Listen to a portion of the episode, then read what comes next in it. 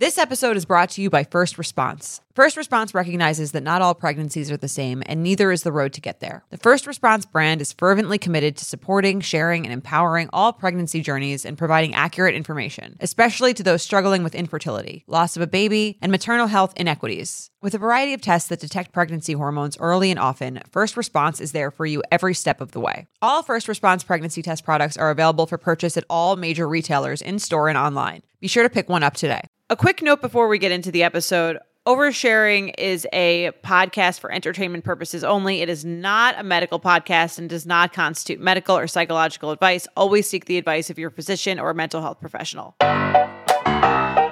Hello and welcome back to Oversharing. I'm Jordana Abraham. And I am Dr. Naomi Bernstein. And we're back for another week of solving everyone's mental health crises, right? Yeah, let's do it. I'm excited, ready to go. I see you usually don't wear your glasses. They look good on you. I think my eyesight is getting worse because Mike and I went to Pinkberry last night and I like was literally like leaning over the counter to try to see what the like names of the flavors and Right. everything were. And I was like, I don't remember a time when that was I mean, sometimes it's a little blurry. Like I don't have 2020 vision, but Right. No, well, you know you're so- not getting old until when it's still distance that's blurry. Once it's like close front of your in- in front of your face that's blurry, mm. then you know you're getting old really quick. I know we have a lot to get to today. So last week I had my 43rd birthday, which was really fun. And the very next day after my birthday, I was switching the laundry from the washer to the dryer and I totally threw out my back. Like couldn't move, hunched Aw. over the dryer, stuck. Jeff was out. I had all three kids and I'm just like scr- screaming for somebody to come help. did they help you? Yeah, they were really, really good. They were really helpful. Kids, yeah. Um, yeah. they felt so bad. I think they started to have that fear. A lot of kids have like fear of their parents like dying and whatever. So I think when they saw me hunched over and looking like an old lady, it really kind of Oh. freaked them out. so they This were like, "You- 43 kids. you have to get better. Um, yeah. So it- being that it was right after my birthday, I was like, oh my God, I can't believe, is this what 43 is going to look like? And I started doing that whole rabbit hole thing of I'm getting old. And then you get this lens where you start noticing all these other little things. So I'm like doing my back stretches. I'm leaning over. I'm like, oh my God, my knees look wrinkly. Like, what is happening here? But I pulled it together. I pulled myself out of it and I realized that age ain't nothing but a number. And uh, exactly. you still you got it. I still You got it. fit. You- It's funny. I wonder if they were more upset at the possibility, you know, like I guess when kids learn, like eventually everyone dies. But was that the fear, or was it like, oh, we are going to be the ones who have to take care of it? For me, with Um, parents, that's the twofold fear. Right. Well, it's good. It's a good thing there's so many of us because I feel like when that happens, we can divvy up all the responsibility a little bit better. Exactly. It's like the positive side of having to share everything when you're younger. It's like, Right. Now, foist the responsibilities onto someone else. Totally. No, I think, you know, Brooks is four, and a lot of times they really start to notice mortality like before bed. Even before my birthday, he'll be like, How old are you? And I'm like, Oh, 42. And then he'll start counting 43, 44, 45, 46, like all the way up to 100. Because he thinks that that's like when I'm going to die. Yeah. So he's 100? like, yeah. So mm. he's like preparing himself, like how many more years he has left. It's cute That's and so sad. cute. Yeah. Yeah. Well, if by his calculations, you've got a whole other lifetime ahead of you. Yeah, I got a lot of time left, so I just got to get my back better. But you know me, I'm like so I love being active and doing athletic things, so this is throwing me for a loop. But we're here. I've got my lumbar support and we're support pillows, my Dr. Scholl's, and I'm ready to go. And I've got my glasses. We're all, you know, yeah. it's there's at least we live in modern times. There's things for that. They don't have to just like roll you over a cliff. Right. There's still some hope. Yeah. But let's get into today's episode. I feel like we've got some good emails that I think a lot of people can relate to. Should I read our first overshare email? Go for it. Hi, oversharing team. I haven't listened to all the new episodes, but I love the things I have heard. It's so great to hear two sisters talk so openly and honestly about real issues. Thanks for all that you do. You're welcome. So, my question is a bit of a heavy one, and I'm not really sure how to deal with it. Actually, I do know therapy. This looks like some sort of sweating emoji. my daughter is starting kindergarten in a few months, and I'm freaking out about it. which I think is normal for most parents. She's our oldest and the first to go to school.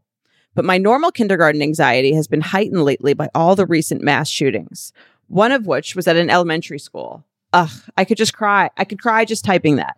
I have terrible feelings about her going to school and not being able to keep her safe, or at least not being the one in control of her safety. When my anxiety is really bad, my mind imagines terrible scenarios at her school, and almost every time I think these things, I don't want to send her to school at all. I know that's not the answer, but I feel like nowhere is safe. I was also in middle school when Columbine happened, and every school shooting since then has fed my mass shooting anxiety. I was even on edge at the fireworks show this past weekend, scanning the crowd and deciding where we could run if anything happened. How do I confront this anxiety and feel more comfortable with the first day of kindergarten? Thanks so much for considering my question. Take care. So I think this is interesting because I feel like there's a lot of people with a lot of anxiety around like I guess you call this like I don't know if you call this like disaster anxiety. Like Right. personally, I don't fully relate to this one. My anxiety is more like personal life unknown anxiety of like, what if I'm, you know, single? I told you that. It's like, what if I'm single forever? What if I I remember like Less before like physical danger based. exactly more, more like- emotional. Totally. I remember even like before getting my license, like I was like, what if I just never pass my road test? And I'm like, no, you know what I mean? Like it's just right. Real, of, of real serious stuff. fears of never of not like being caught up to everyone else, I guess, Right. in that way. But I do know a lot of people who have this sort of again like world disaster type anxiety or fear of dangerous random happenings of being stabbed on the street or taking the subway or just like things that could happen but are, are unlikely to happen but could happen and i think those are definitely amplified by the news do you see a lot of that in your practice? Yeah, for sure. I think that there is what you're describing is probably in some ways a product of being so connected. Because usually when there's that type of trauma like that where there's a school shooting or somebody stabbed on the street or you know back in the day before even before online newspapers it was like there was a newspaper that came to your house and it told you what happened and there was a limit to how much information you had. So i think now that people are aware of every single hugely horrific traumatic thing that's happening. It's just planting those seeds in your mind that of course are going to make you worry. And i don't think our minds are designed to be able to cope with so much i don't know how you would say it sort of like secondary trauma by virtue of the trauma happening to somebody else and then you hearing a very detailed account of it or seeing photos of it. And so i think it really complicates things and it makes it harder to you know move forward and live your life like this listener is describing because she's probably read so much and seen so much and she knows about every little thing. So i think our brains are not really wired that way. So we have to kind of use a, an older less evolved brain structure to try to cope with something that's that this overload of information so what your fears are of like your life in compared to other people's lives around you i think that's more of a you know just selfish fear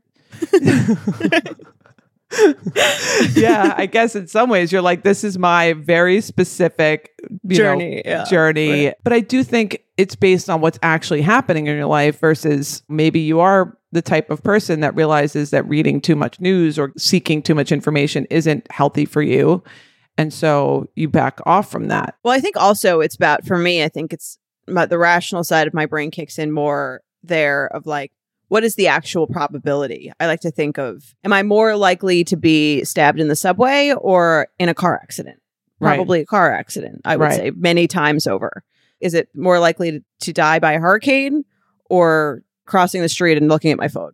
Like, totally. Yep. And those risks I take very freely every Right. day right. maybe to my detriment or like less of a awareness of my surroundings but that's probability and numbers really help comfort me when i think of a scary thing that goes on but that doesn't i think i'm not completely immune to that especially someplace like living in new york city where again like you said there's so much information you see so many articles and it's so close to you unlike i think Right. maybe like in the suburbs or further out where you see you know you'll read about someone pushing someone into the subway a few times a year. You're like, oh, I took that subway like Yes. a few days ago. And like, even though there's probably like 20 million people, I made that number up, who take the subway every day, Right. you're still like, well, it feels like a little weird because I was there a few days ago. And Right. like, it technically and hypothetically could have been me, even though probability wise, it won't be. But I do think a lot of people struggle with this fear of like, these aren't completely irrational, right? They're not completely irrational in that, yeah, it could happen. Like this woman, for this woman, like you send your kids off to school or anytime they're, you know, you, there's always a chance of anything happening to them, even if they're in your house. I don't have kids, but I imagine that's part of what comes with the territory of being a parent is just like the constant worry of like what is going right, on with them. For sure. I always remember the quote people used to say that having a child is like having your heart walking around outside of your chest.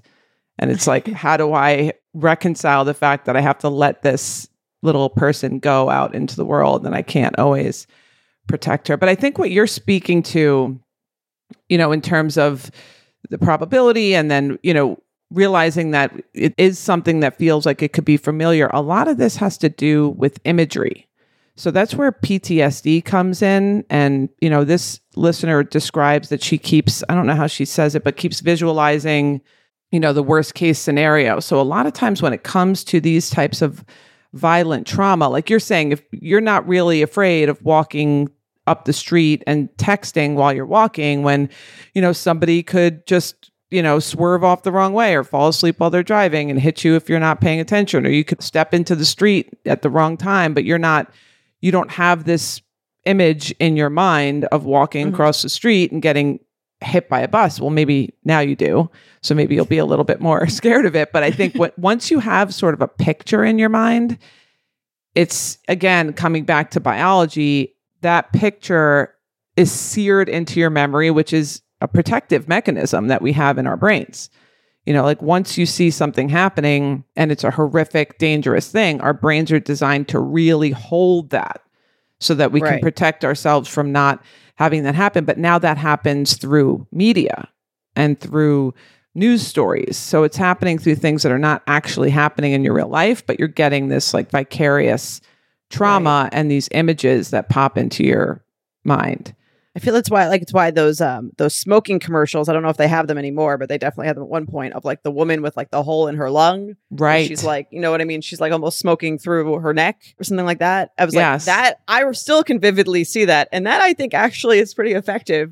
totally. probably curbing some cigarette usage. Like, and Totally. sometimes it can be helpful if you're like, if you do this, this could happen. That's, I don't know what the probability of that happening if your smoke is. I don't know how low or high it is, but right. Just the idea that it could, I think probably is enough to stop someone who might be on the border of should I pick up a pack of cigarettes or not. Yes. So many things like that. I remember the health teacher in Roslyn High School that showed a picture of a like a car wreck, you know, like just a disastrous, you know, car flipped over, smashed up as a consequence of drinking and driving. And I was like, okay, that's pretty real. And I'm probably not going to do that.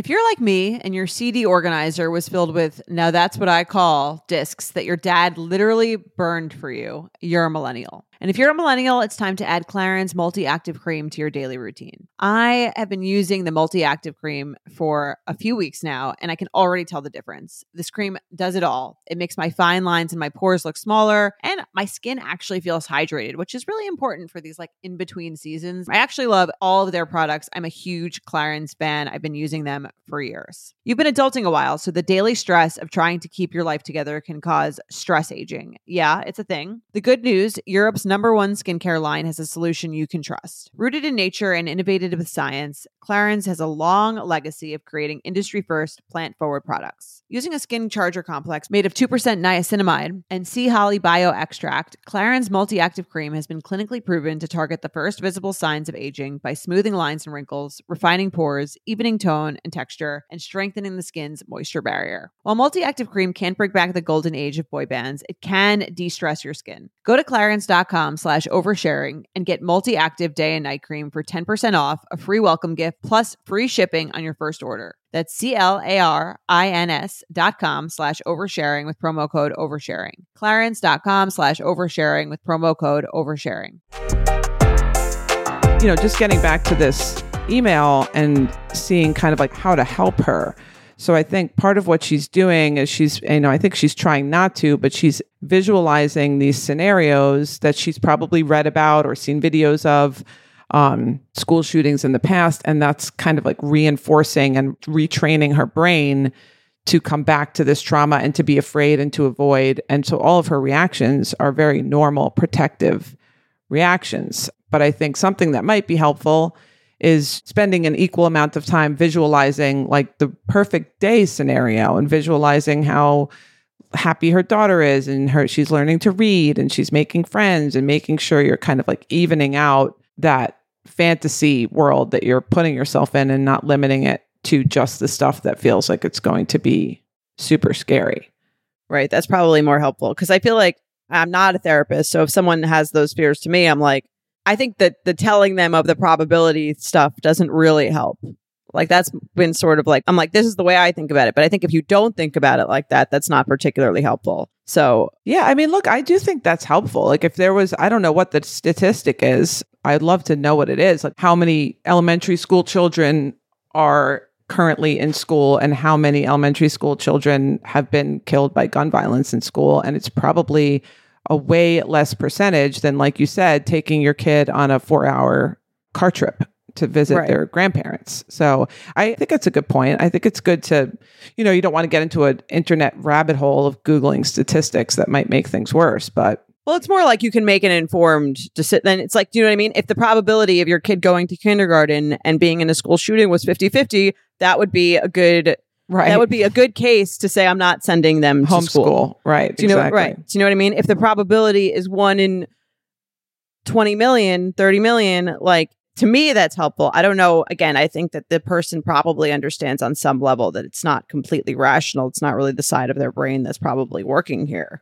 Right. In that case. Yeah. It's that trauma piece that, you know, the protective part of your brain that knows there is has seen some imagery or heard something traumatic and it, and you're jumping in to protect yourself but yeah i think those statistics might be helpful. It's like people who are afraid of flying where you know you'd say it's like much more dangerous to drive in a car than it is to fly in an airplane. So right.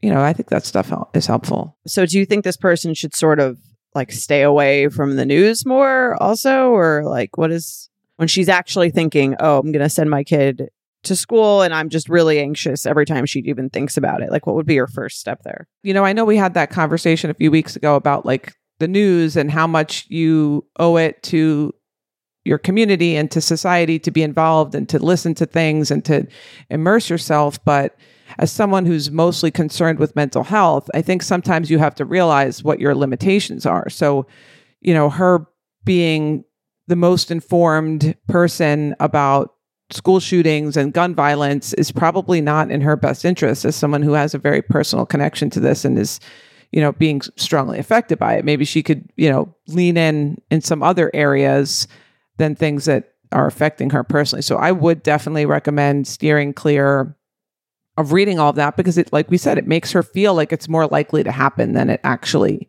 is. So i would definitely right avoid that type of conversation or those types of articles. And she might be doing the opposite to gain control over it. She might be reading, like I shared a few weeks ago when the school shooting happened, that I was like deep digging and reading and figuring out like mm-hmm. what happened. Was the door propped open and all this stuff, which on the flip side, I think she can approach the administration as a first step to say, okay, what are you doing to keep our children safe, which might make her feel a little bit better. I know that our school here in Prosper sent out a whole thing of all the different steps and all the different precautions that they're taking and how they've learned from the school shootings and what they're going to try to do differently and better. And that did make me feel a little better like, okay, they're paying attention to this and they're doing something about it. So that might be a good step if she's really struggling is to reach out to the administration and say, This is a concern of mine. Like, what steps are you taking? That might soothe her a little bit initially. Mm-hmm. But yeah, then after that, I would kind of just, you know, back off and try to limit her exposure. Right. What do you think of those apps that a lot of people have? I think there's called Citizen app and a bunch of other ones where you can sort of like, and this is less about shootings, I think, and more about like violence or danger or child molester oh, in the area right. or something like that, where you can like see sort of gives you almost like a lot of information Right. about. And I mean, we had one of our siblings was sort of concerned about this. uh, You know, again, living in New York, Oh, right. Were you on that group chat with the I was in that group chat, right? And our brother was like, there was a stabbing. Like again, we both live on the Upper East Side, and there was a stabbing almost like in between our two apartments by a subway thing, and he was like very anxious about. He wanted his kids home immediately, right? Right. And included a photo of the bloodstained sidewalk. Like that's the type of thing that is going to really, again, your brain is wired to hold on to that stuff. So, And then he kept refreshing, like I think it was the Citizen app. It might have been a different one, but did a similar kind of thing where you're seeing who's around or like what the other crime. Like I don't have the app, but it'll give you like all the crime in your vicinity or something Right. like that. Which you can feel. I think I can understand why someone's like, okay, this is actually personal to me. This is stuff I can control. If I see someone on this app that's close to here, I'm gonna like not go out. So, what do you think of that as a tool?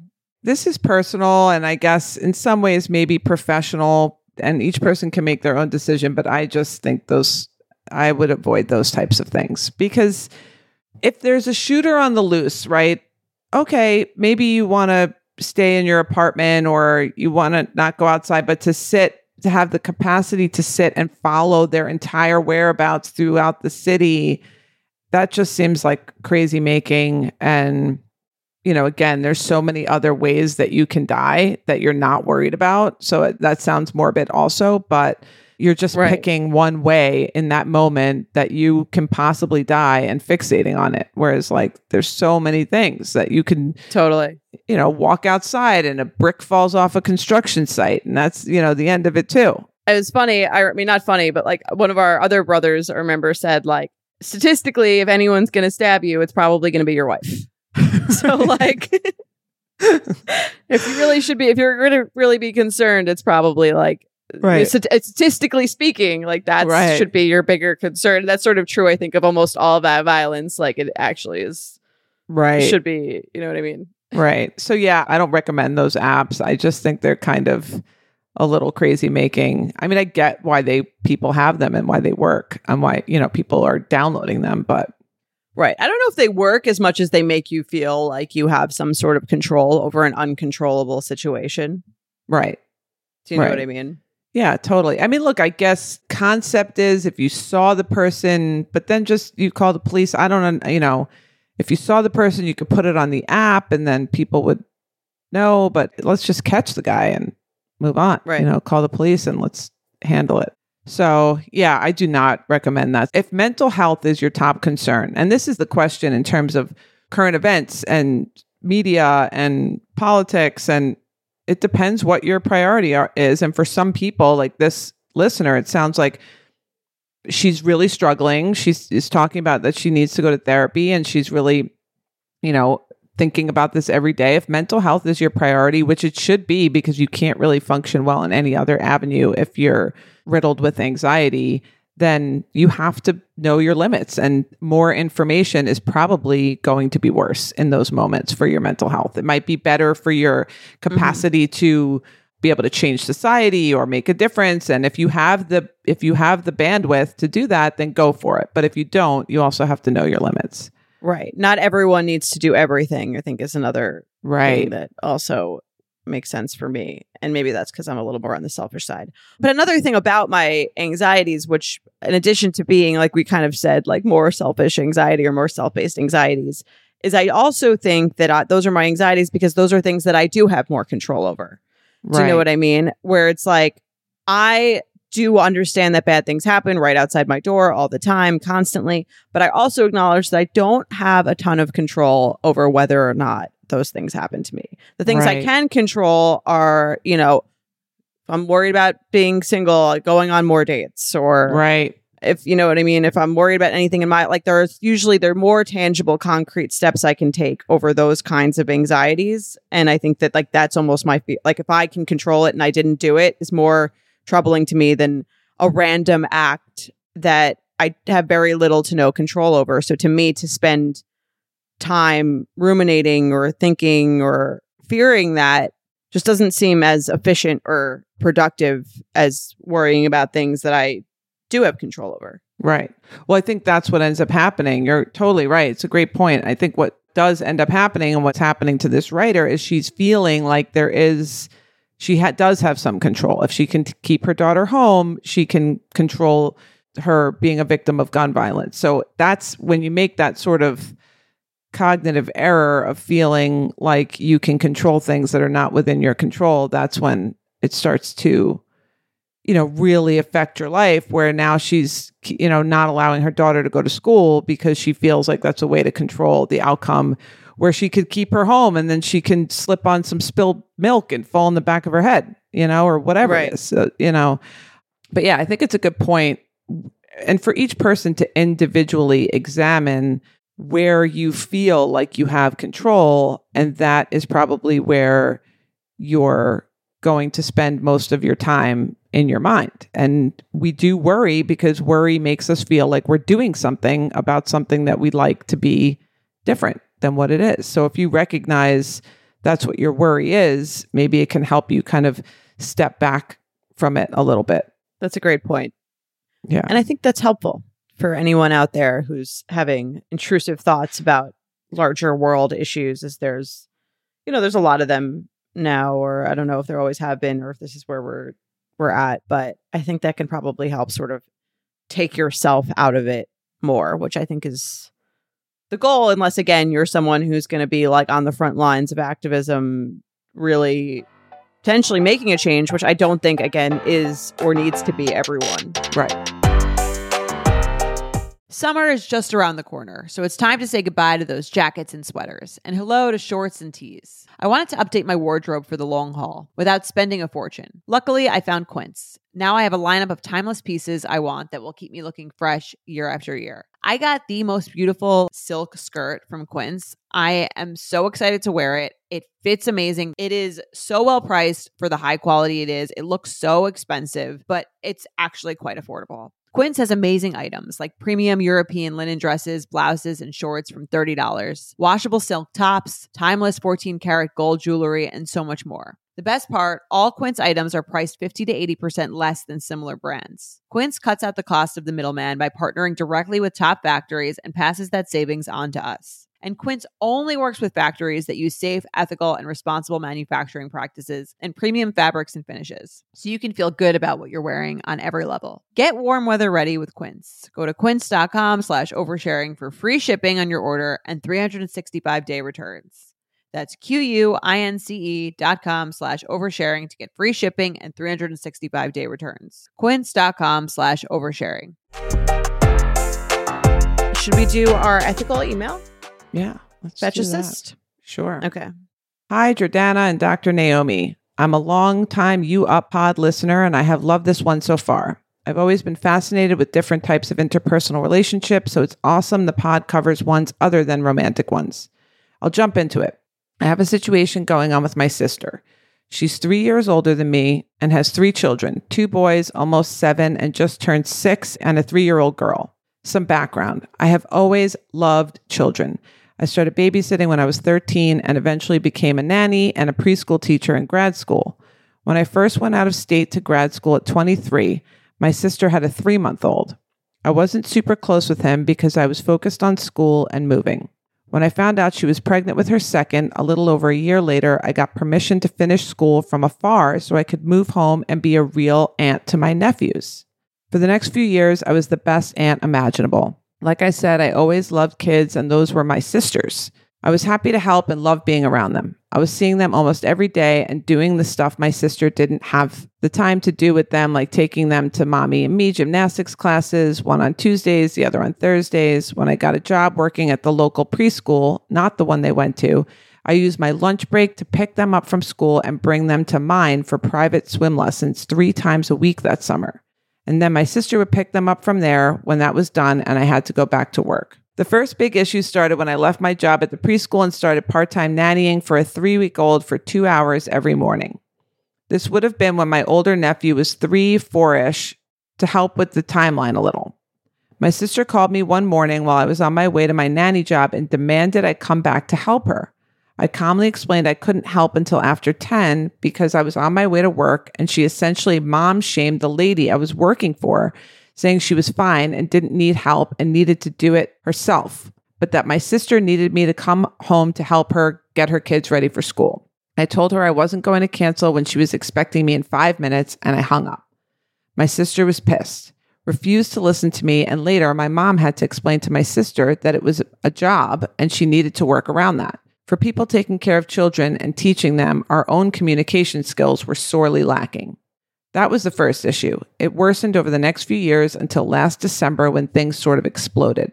My sister's husband got deployed for a year. My sister started working, she never did before, and she was moving while her husband was gone.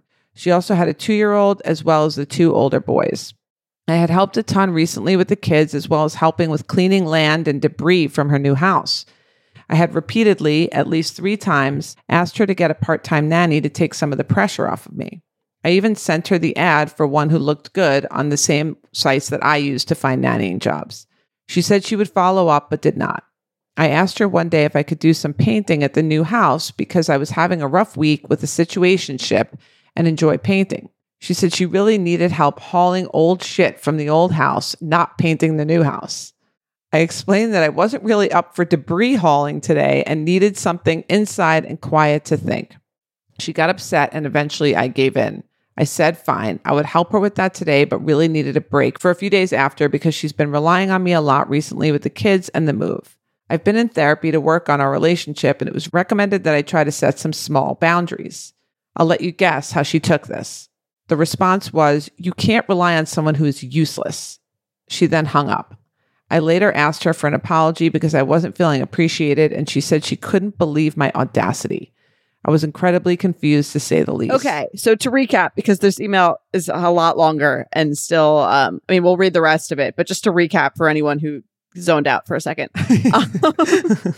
Basically, this girl loves kids. Her sister has a couple kids. She moves home to help her take care of them. Tuesdays and Thursdays takes them to all the stuff.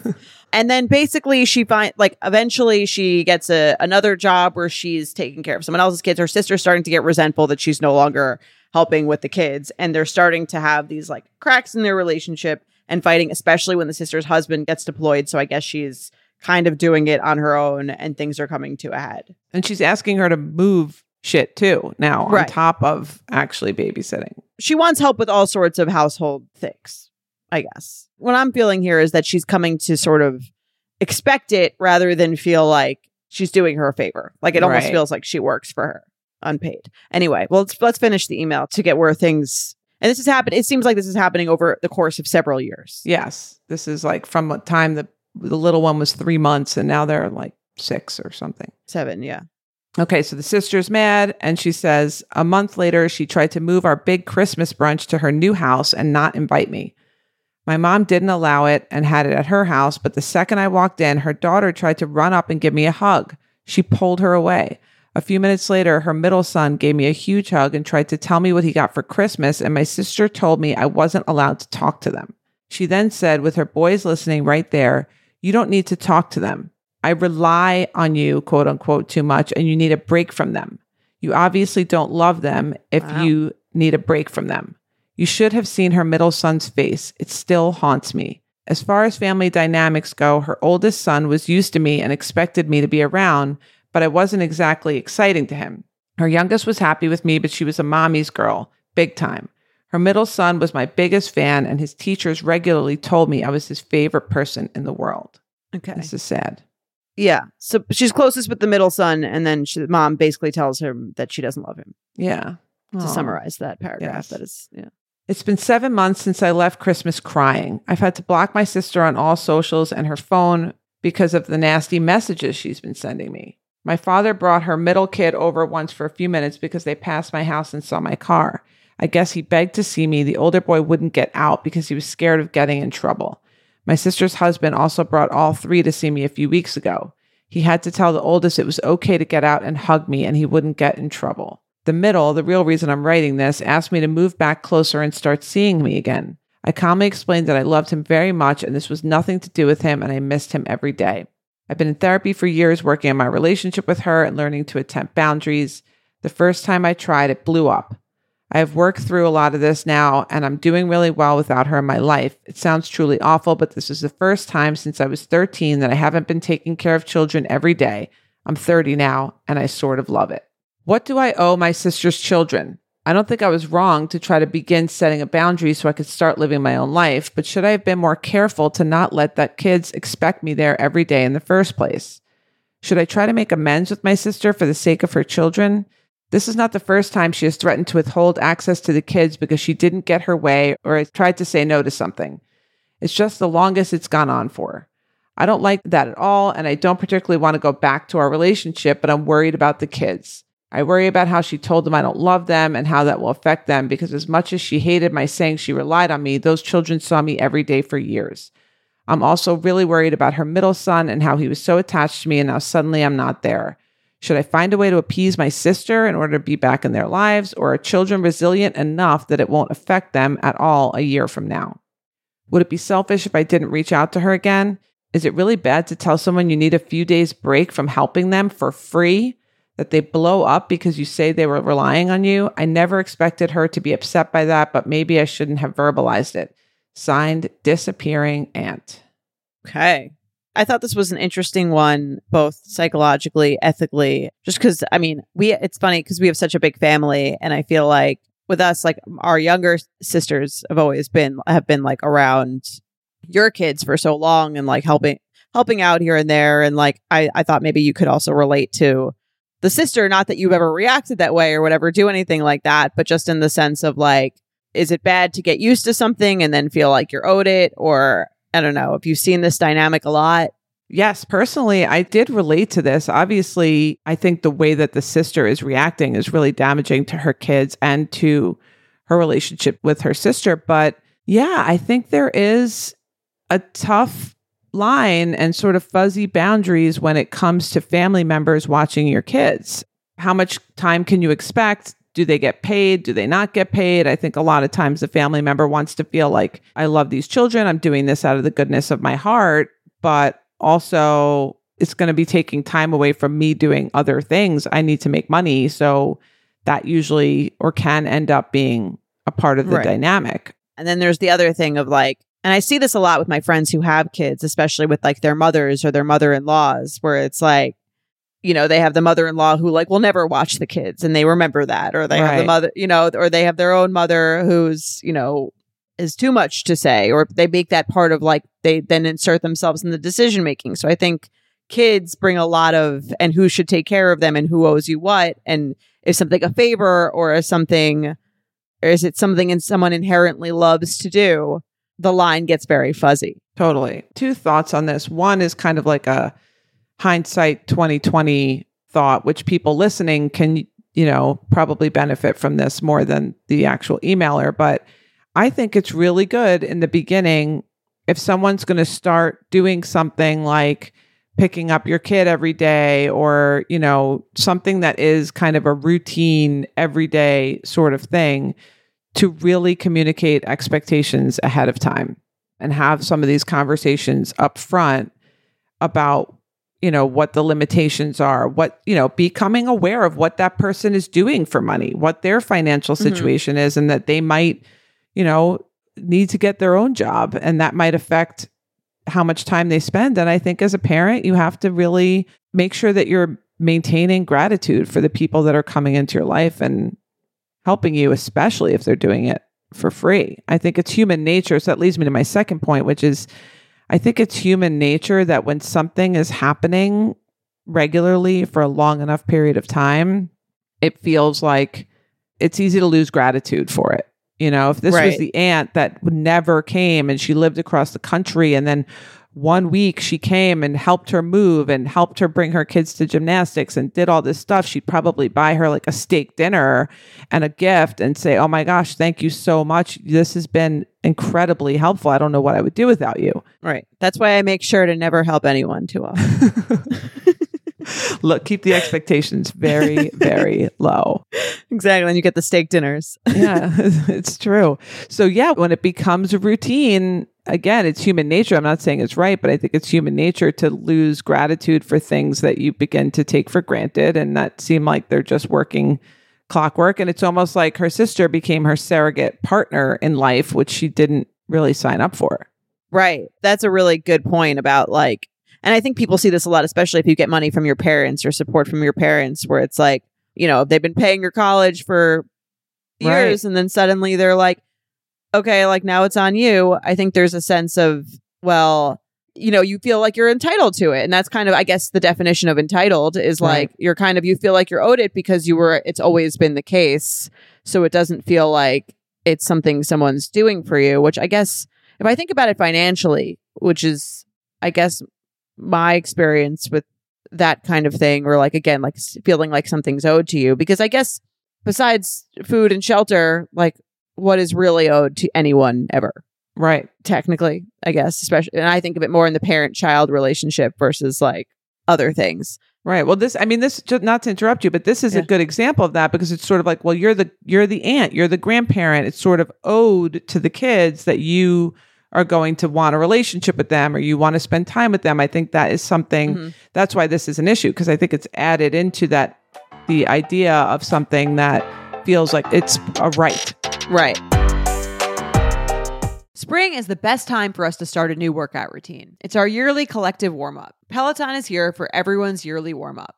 This is the best time to get into a good rhythm, tap into your power, and get ready for summer. I take their yoga classes at least twice a week. I also love their core classes. I love that I can take it anywhere I go. If I'm traveling, I can always do a class. You can filter the classes by ones that don't need any equipment. I'm looking to get healthy. I'm looking to like feel good. And Peloton just makes it so easy. Peloton accommodates your schedule with a variety of class lengths to choose from. Even if you only have five minutes, Peloton has classes for you, giving you the flexibility you need to move your body. Peloton has a range of class types fit for every goal and mood. If you can't run, take a walking class. If you want to level up, go to their Pilates or HIIT workouts. Or try yoga if you just need to ground yourself. Move at your own pace. Peloton makes the process easier with personalized recommendations and guided programs that take the guesswork out of working out so you can jump right in, keeping your fitness journey fresh every day. Peloton has everything you need to get where you're going. Whether you prefer to run outdoors, row, or ride at home, or strength train at the gym, Peloton has something for you.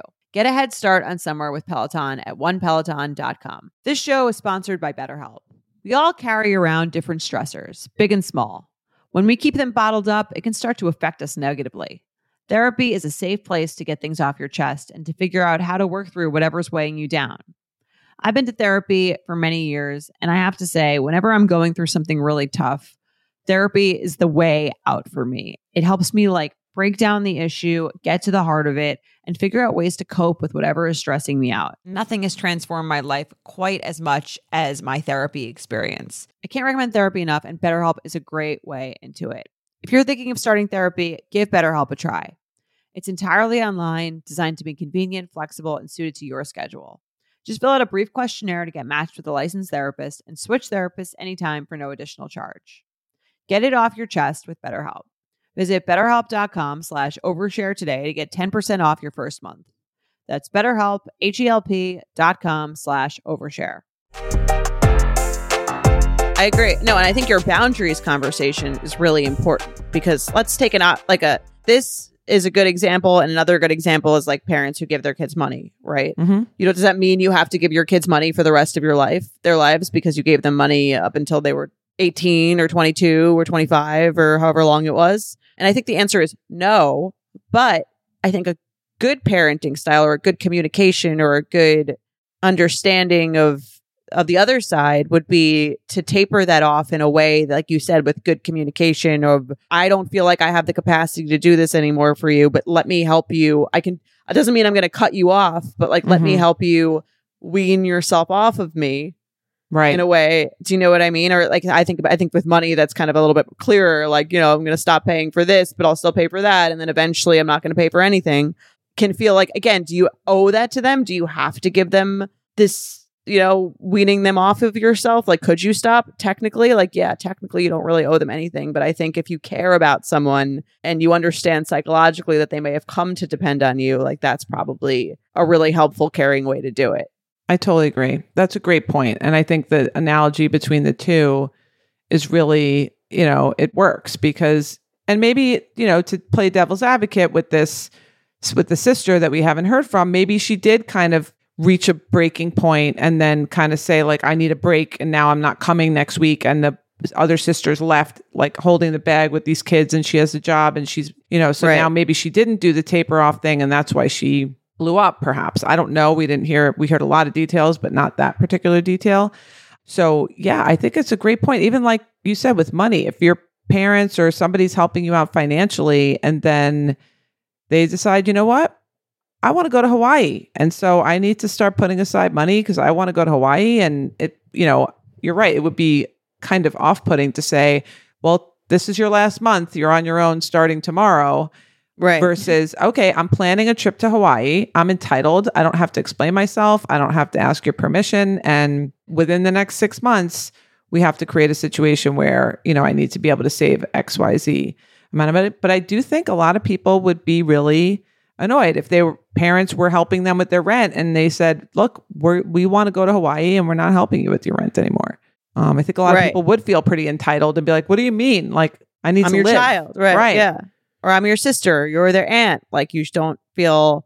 On the one hand, I understand that like it takes a village aspect of it, and to me, I feel to not without knowing her sister's side at all, or under or knowing her sister at all. To me, it seems like she's clearly projecting some anxiety and overwhelmed feeling onto her sister, where she's like, you know, if her husband, especially if her husband's gone and she's doing it all of herself, it can probably sometimes feel really like good to have someone to sort of blame for that feeling of being overwhelmed and it makes you Right. you know what i mean it makes you feel a little bit almost better about the situation sometimes it can almost feel better about the situation to have someone to blame for it Right. Yeah, and it's it does sound like the the writer of this email is probably she sounds like a bit of a softie and someone who has trouble saying no, and those are often the people that end up being the, you know, like what you're saying, the ones that get the anger and the frustration and the you know, they end up being blamed. That anger is projected onto them. right So, yeah, I think she does need to work on boundaries. But a lot of times, people that struggle with boundaries, they end up reaching a breaking point and kind of,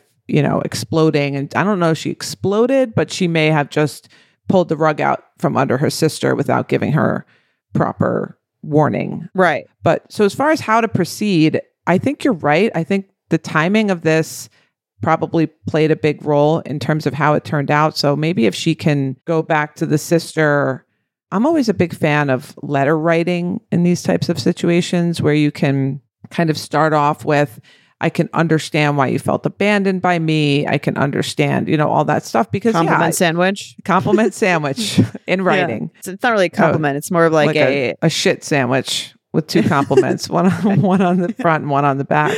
yeah Um, so yeah, I think you know if she feels like the sisters, it's hard to talk to her. I think writing a letter might be nice, and within that letter, I think she should include something that validates her sister's perspective. I can't imagine what it must have been like to be alone with three kids, your husband deployed, and you have all this debris that needs to be moved, and um, you know, no one to help you with it yeah Right. So just kind of validating that and saying, I hope you understand that I need to support myself and make money and have a life of my own and blah, blah, blah, blah, blah. But I do think maybe the timing might be different if I don't know by the time we read this, if the husband's home or she has a little bit more help or, you know, like you said, being part of the solution and uh, so that's my whole i think we went over briefly the whole like reflection validation support thing so like the reflection is like i you know i understand this is how you feel validation you're not crazy for feeling that way and then the support is i am really happy to be part of the process of helping you find somebody else to take my place like you said tapering off of that dependence Yeah. Or help you here and there as I can. But like, and I, I don't know, in this letter, should she write her own point of view about, you know, how she feels and, and how like, I don't know if she should share how happy she is because she did. I mean, like, part of me is like, okay, she seems like she's in a really good place, like not having like, and I guess it sucks that it had to happen that way. It would obviously would have been better if her sister understood and like didn't try to keep her nieces and nephews away from her and she could still see them on as an aunt and not as a parent. Right Because to me, the idea that, you know, in order to show that you love someone, you have to be like the one taking care of them isn't really true or the case necessarily. Right. We didn't really address that too the how toxic that part was so i think that she probably has a lot of strong feelings on how toxic it was for the mother to put the children in the middle like a pawn that was pretty Mhm. awful not really considering how hurtful it was going to be for them in those moments and yanking them away from their aunt so this is really this is a very tough situation because when you're not the custodial parent of a child that you love very very much you're in a very vulnerable position Right. Can be taken from you at any moment. Yeah. Yep. You have no rights to that child and you have no say in how that child is being treated or parented or being put in the middle or any of this stuff. I mean, it makes me think often of parents of divorce where you have to let your child go with somebody that you probably don't think is doing a great job or maybe don't think is doing a great job and there's not much that you can do about it. So it's a really difficult situation. And I do think she should mention in there, I guess it depends what her goals are. I don't know that it should be like a, a letter where she's expecting validation from her sister because I don't know from the history that she's going to get that. But I think she can process with somebody else all of her anger and feel validated. And I'm validating you right now on how horrific the situation is and how angry Right. you have a right to feel about your sister putting the kids in the middle and putting them against you and making them feel guilty for hugging you and seeing you and all that stuff is really awful. But maybe just writing, I hope you understand that I have a life to live also, and just really putting that part at the very least in there. Right. No, I agree. And I think that also as a child of divorce who's both of their parents used to talk a lot of shit about each other, Mhm. um I do think as you get older, you eventually know what's what's up.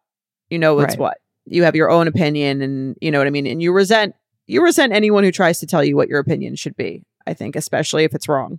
Um or especially if it's very clearly biased based on their own thing. And you know that to me was like again like the hardest part of of growing up in divorce or even in any family with, with dysfunction is like being told how you should feel or being told an opinion based on a loyalty that's clearly not based on the truth. Because i don't think the sister really believes that you don't love them yes. or don't care about them. I think that's clearly something she's like weaponizing as something she knows that you care about. Right. So And it ends up making the kid feel very used and manipulated and all of those things, you know, and brainwashed and all those things that just don't feel good. And it's going to end up backfiring on her. Totally. It might work for the short term in terms Yes. of like her while their minds are very young, but I think eventually everyone grows up and I think those kids will grow up and remember the fun times they had with you and not remember. You know, when you grow up all you have are your memories of who was actually your actual experience with someone. Right.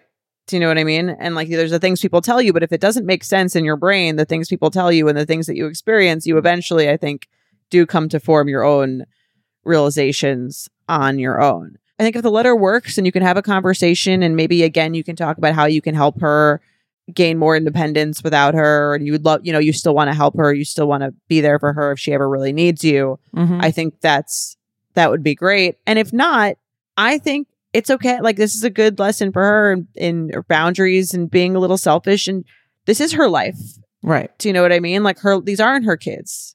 And I think that it's good to the extent that she was changing her life to act as the parent when not the parent. The realization and whatever had to happen for her to be like, okay, I'm living my own life now. I'm 30 and I'm not taking care of kids and I feel good about that is actually really good for her. Totally. And like, and if it means not seeing the kids for this part of her life because her sister doesn't want to let her do that, then like that's just something she's gonna kind of have to accept and see them when when she can, when her parents see them, and something like that. Like, but I think overall that's the bigger piece. Like the fact that she moved home from college in Yeah. order to take care of her kids thing to me is like she's gi- was giving up her own life for someone else, and that's how you also get resentful. Right. Yep. And that's probably what happened. And I think she can, in her own mind, come back to all the wonderful moments that she spent and all the great time that she had, and that she got them started off, you know, with a really strong, loving relationship from her. And if maybe if it doesn't work out well and the sister doesn't take it well and they have to take a break from their relationship for a few months or years or whatever it is, that she knows that she was able to start them off with a sense of closeness of from someone other mm-hmm. than their parents early on in life and maybe she'll be able to get back there eventually. But I would also recommend just not, even if the sister says, no, you can't see them or this or that, I think it would be good to just maintain a show of effort with the kids, you know, like Yeah. if there's any way to contact them, send them birthday gifts or, you know, uh, nice letters or something where she can just, and not obviously mentioning their mom or the conflict or anything, but just kind of saying, I love you. I'm always thinking of you. And, you know, here's how you can Yeah, that's a get in great touch idea. with me or just so they know that she's trying, I think is helpful. Yeah. Especially if it's an entirely positive situation. And I think that's a great, great point. I had a nanny when I was very little, I think up until the time I was like eight or nine. And she did, you know, what I mean, I did have divorced parents, and I remember it did have a lot of fighting amongst the house. And I did remember those memories like really nicely of someone who was Mhm. really sweet and really nice and really like there Not for me. And in the drama and the nonsense, right? Exactly. And I remember feeling a little bit of angst when she left. Like she eventually left. She had her own kid. She like stopped, you know, she was like a live-in nanny. She she left to go do her own thing. And I was about nine or so. And I remember in the moment feeling like a little betrayed, you Mhm. know. But looking back now, and I and she's made she made efforts to like reach out or come visit over the years. And I think looking back now, I'm like, oh, of course, like she should have like left. Do you know what I mean? Right. Especially when the kid becomes their own person and realizes like what now I'm like, okay, I'm 32. I realize like what it must have been like for her to like live in someone else's house, taking care of their kids all day, not having a life of their own fully. And now I'm like, amazing for her. right. And you have very that- warm, loving, positive feelings towards her. Exactly. And I think just remembering that like if you were, as long as you you provided a really positive, nice, loving experience, that is what the person's gonna remember. And that's what I remember. Right. And it does, you know, kids also do need to learn that, you know, things end. That's part of life. And being able to have an ending that might feel sad, but still feels like there's love there and open, positive communication. So hopefully the sister will come around and allow that with more ease. I think you're right. I think the sister was probably just overwhelmed and kind of lost it, um, is my hope. And that if she reapproaches the conversation at a different time, maybe she'll realize how much this sister really did for her, which sounds like a huge. Um, I mean, she probably the amount of stuff she was doing, she should have been getting paid like fifty thousand dollars a year. Yeah. The sister probably, do you know what I mean? Almost like maybe there's almost an element of like if I admit that, then it's like I admit Yes, do, do you know what I mean? Like totally almost like she's like, if I admit that you did anything, then I have to admit that you did everything. right.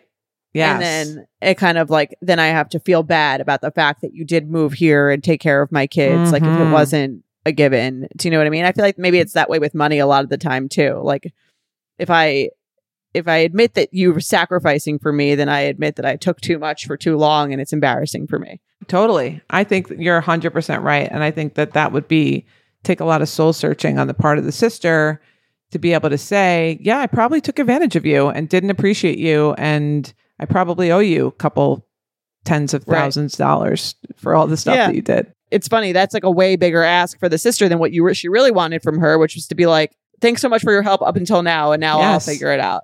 Yeah. And just appreciation along the way. So, anyone out there, if there's people that are taking care of your kids out of the goodness of their heart, or even if they're being paid, whatever, it's like really nice to show that appreciation that it's not just a given.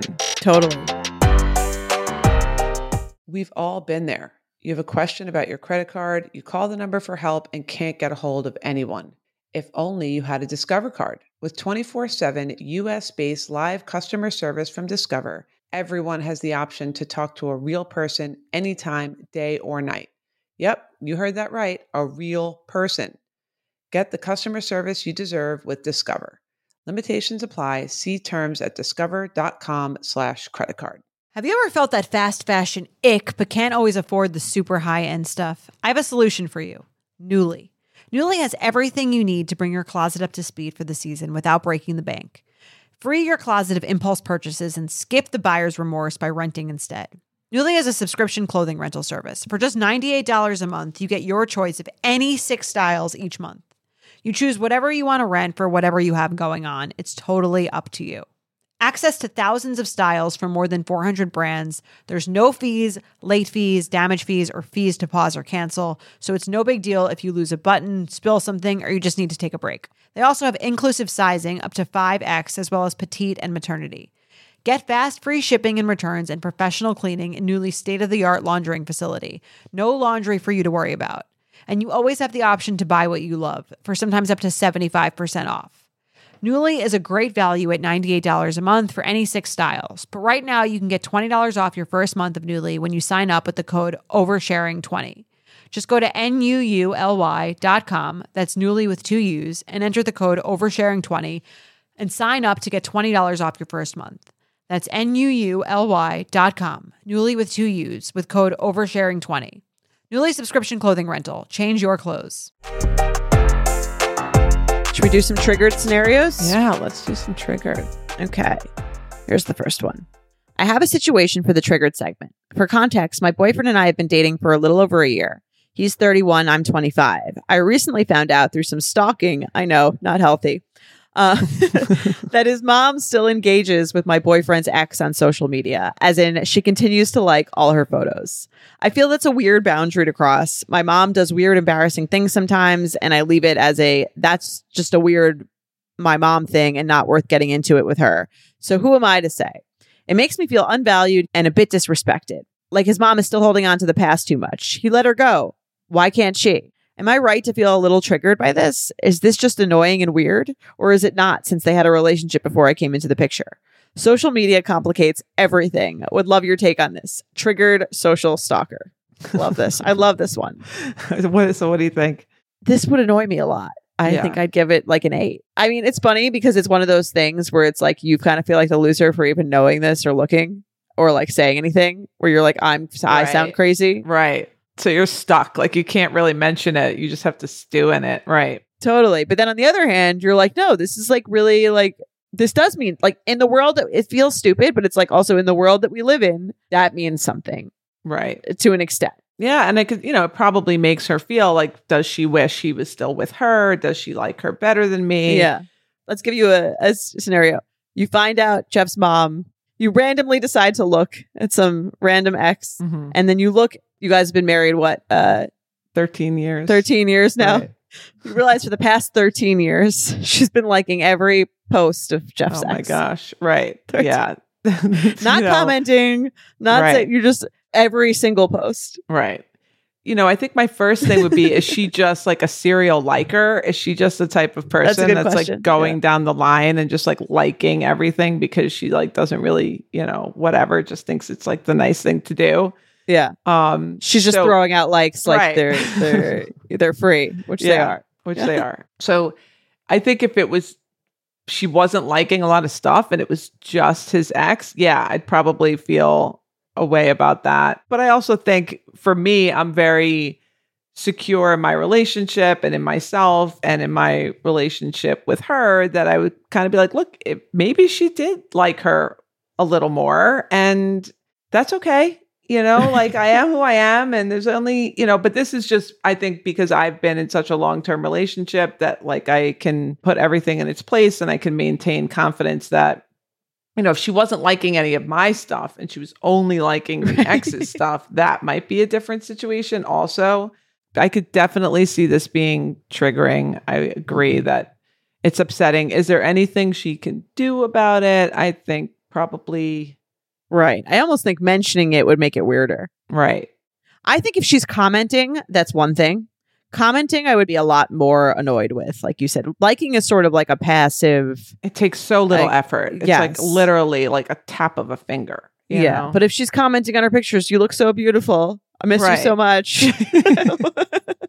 I hope everything's going amazing. I think then you could almost be like to your boyfriend or your husband or whatever. right. Like, and also at the at the point of a long term relationship, you could be like, you know, I happen to look at your ex's profile and your mom is commenting all this nice stuff, and it's Right. kind of just feels kind of weird, Right. Almost like in a funny way, which it almost would be. Again, I think the more secure you are in your relationship, the less you actually care.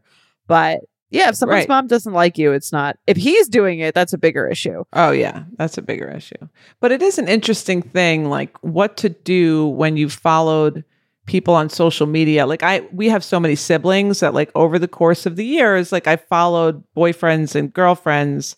I actually Yeah. think I even saw a random post and I didn't even realize I was following someone that you dated like probably a decade ago. Oh, that's and funny. it was like some random post. And I'm like, wait, I'm still following this kid? Like, I didn't even realize it. But it's an interesting thing. Like, what do you do? What do you un- do you go through and like unfollow right after the breakup, or do you just kind of leave Right. it alone and ignore it? And but then, like I said, then there's someone that's like from ten years ago that you're still yeah. seeing posts about. Right. You see all their new relationships or their new, you know what I mean? Their new, I I have an ex that I think that same ex, his mom randomly like messaged me like a year ago, two years ago, something like that. What did she say? I think she had come across like one of the books that I read or Ah, like, okay. or, or wrote, or like this was when it came out and she was like, you know, my daughter loves everything you're doing. And I'm like, I don't know if he would like you messaging. Like it was, it, it had been so Right. long too that I wasn't right. like offended by it. But I was like, if this were my mom, I would be like, mom, please stop. But I don't really, do I mean, we're at the point where like, I don't really, because I feel so removed from it. totally. It was just kind of funny to me. Yeah, I think the more time that passes, the less you're going to care about any of that. But it is a weird thing. Like, unless you specifically go back in and unfollow, then you're kind of stuck seeing this stuff. Right. Well, now you can like hide stuff, I guess, if you don't. But it's probably not triggering to her. She doesn't no, care. exactly. Yeah. She doesn't care. Yeah. Yeah. That's funny. It'd be funny if it, I mean, I don't think it's like some long game thing to irritate you or to like, and again, even if she like, like you said, worst case, she liked this person a little more than you and she thinks, still thinks of them fondly. Fine. Right. Exactly. And if that's not okay with you, then you can maybe this is an indication that you should address things with your mother in law and try to fix the relationship or, you know, try to get closer to her. If maybe she did have some closeness with that person that you don't have with her. And maybe if that's something that you would like, then go for it. So this Right. might just, it's like what you said. Sometimes the things that upset you are you know little clues into areas that you would like to put more effort into or that you you know need some more attention Yeah. And I don't think she sh- this should make her feel unvalued compared to, again, like maybe, but like everyone's comparing everyone to everyone else. Right. yep That's just like, that's going to happen regardless of if there's the likes or not. right and i would also go back in and look and see like is she just really liking everything that everybody posts and if that's the case then it shouldn't upset you Right. Okay. Let's do another one. All right. Love the podcast. It's really helped me want to take the steps to become a better version of myself. I've always been a more emotionally aware person and have always been able to talk about my emotions. But your podcast is helping make me aware of things I want to change and how to approach these emotions with others. So thank you. All Love right. that. Me too. Me and my fiance have been together for two years now. We've always had a good relationship, and I've never loved a person more. We have our moments like every couple does, but overall, we have a great relationship. We're 22 years old, both have good, steady jobs, and just bought our first house together. We have four animals two dogs and two cats. Wow. Somehow, the conversation of if we split, who gets the animals comes up all too often. I tell her I don't like to talk about it very much because it feels toxic to me. I've told her that, but she thinks it's funny, lighthearted, and normal to talk about. She always says that if we were to split, she would get all of the animals. Should I be triggered? It hurts to think about all around, but I know it's just a playful conversation and I don't know how serious she is. Still, it makes me think though. I think to me, it depends on how frequent she actually makes that comment is, but I could see if it's like a weekly comment, I would be like, all right, like, Right. Should, are we drawing up an agreement here? Do you want a prenup? Like, what's happening? right. Or are you like getting ready to leave and you're like, Right. just want to make this very clear. Yeah, I get all the animals. Yeah, I could see that being annoying. Or anything that's constantly referring to a split. What's going to happen in a split? What's going to like I could see having that. I think it's responsible and totally nice to have that conversation of boundaries, especially when you move in with someone and like what's, you know, what's mine and what's yours and just making that really clear. I think that's a totally fine, normal, serious conversation to have. Once. Yes, once when you move in and Right. then never again. Right. But like to have it constantly, it would be like one, you're constantly thinking of a scenario where we break up. And two, like, I don't know that you're constantly referencing this particular thing, which I don't know if they how much they even really care about the animals or not. But Yeah, I definitely I agree. I think this might be an attempt to bring out some verbal expression of love for the animals. Like maybe she almost wants her to say, like, no, I want, you know, pickles and biscuit, and you can have, you know, what like maybe she's trying to See if you like them. enough? right trying to see if you're going to be willing to fight for them probably some kind of deeper agenda here if this is coming up repeatedly i think it's a conversation that you could have one time and that's it but she said she thinks it's like funny and lighthearted and whatever But I think you can th- show a little bit. You don't have to be like angry, but you could be like, "Hey, when you like constantly talk about us splitting up and you taking the animals, makes me feel like you're constantly thinking of a breakup for us. And right. it makes me feel like a little insecure. yep So, like, is this a total joke or is this like, you know, this makes me feel a little upset? yep I think it's okay to say that. i agree i think that's very reasonable like it, okay this is the fifth time you've brought this up but yeah there might be some kind of test going on there because if you think if they she really wanted to break up there'd be like a lot of other signs other than talking about Right. what's going to happen with the animals and maybe there are and we just didn't hear it but She seems to say it's it's going very well. right so what do you uh What do I what rate it? this yeah I'm trying to think if Mike was like, if anything happens, the plants are mine. The pla- I get all the plants. I think it would be like funny the first time, and then Right. it would almost. I think it would almost be more annoying that like the joke was played out. Right. I mean, if it's truly a joke, like how many times would it be funny? exactly yeah then it starts to feel like there's more to it yeah let's say he brought it up like three times If he was like, the plants are are mine. right I think I would be like, okay, like you can have the plants, but like, are you trying? Are you thinking of leaving? yeah Like, exactly Like I'm Totally. okay with that, but I'm just wondering if there's something more behind this conversation. I think that would stop the jokes about that. Because again, I don't think they're I just don't think that's the same joke over and over again is funny. I always tell my kids, all right, you killed it. Yeah. It's dead. Move on." exactly. Mike and I will sometimes joke about him trying to kill me though. How, how how often does that happen? Well, it happened once cuz something cuz like we were it was in quarantine and we decided to make pizzas in our apartment like from scratch pizza. Hmm. And we realized at the last second that we didn't have flour. He went out to go get flour and put the pizza in the oven on like a, I'm so on confused. a pan. How do you put the pizza in without the flour? Oh no, he was heating up the oil to get like the the, the pan hot. Okay. So we put the pan in the oven with the oil, starting Got it. essentially a grease fire. But then he went out to go get the flour before this happened. And then when as soon as he left, the whole apartment started like smoking up. And I was and like literally like I couldn't breathe. I had to like go to the window and open the window and like air out the whole thing because it was like fuming out of the thing. And oh I was Oh my just like, gosh. If he wanted to kill me, like this would This actually be like play really pretty well. like, oh, I forgot the flour. And then I remember when he was texting me from when he was at, he's like, they don't have any flour at this store. I have to go to a different store. I was like, how convenient. oh my gosh, that's really funny. yeah. So now if we like go for like a hike or something, like we went to Zion National Park and I'd be like, this is a good cliff for you. There's no one here. Um, so now it's our run. And we went, went skydiving. So it's right, just like, right, yeah. right. now it's just like a little running joke, but we change the me- the method every time, so it keeps it fresh.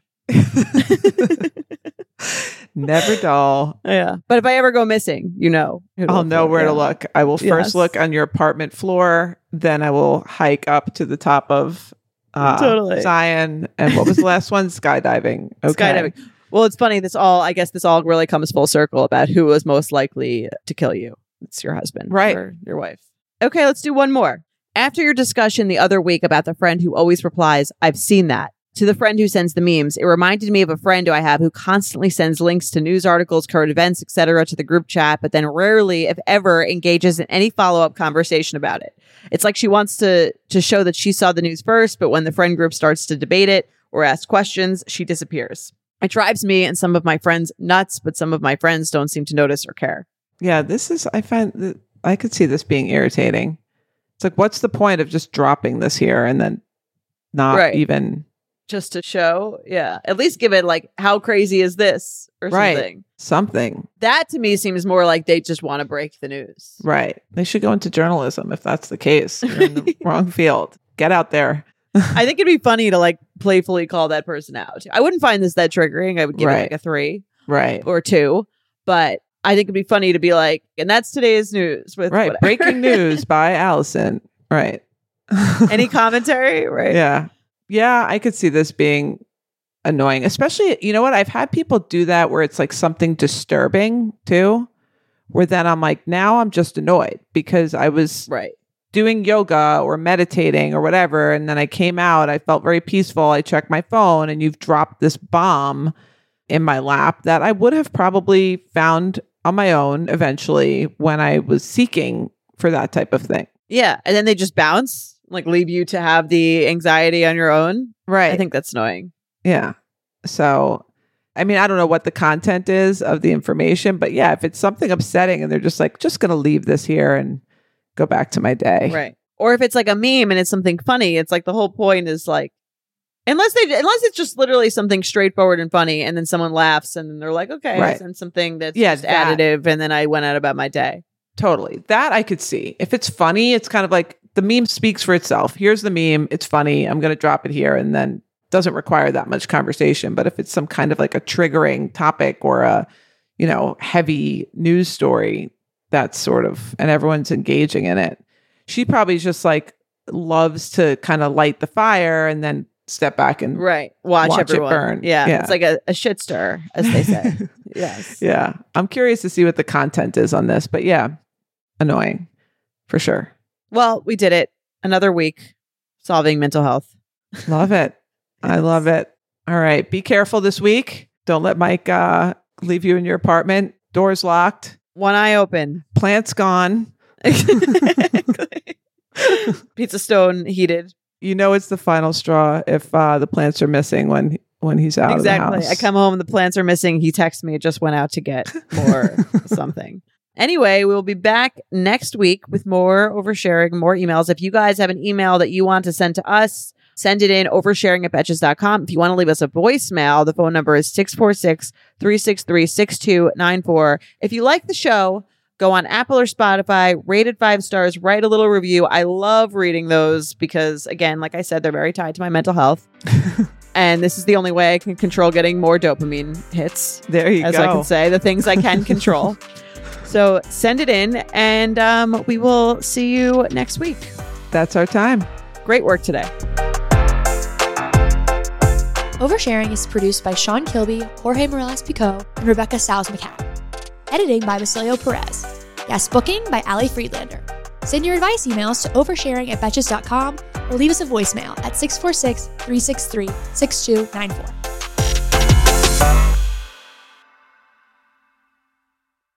Thank you to our sponsor, First Response. A lot of us test more than once. That's why First Response created the Triple Check Pregnancy Test Kit, which includes three different tests all in one box. The kit includes the Early Results Pregnancy Test, one digital pregnancy test, plus one rapid result pregnancy test that gives you fast results in just one minute on the day of your missed period or any day thereafter. Each test in the kit offers a different way to learn your results, so when the time comes, you feel as confident as possible. All First Response Pregnancy Test products are available for purchase at all major retailers in store and online. Be sure to pick one up today. Betches.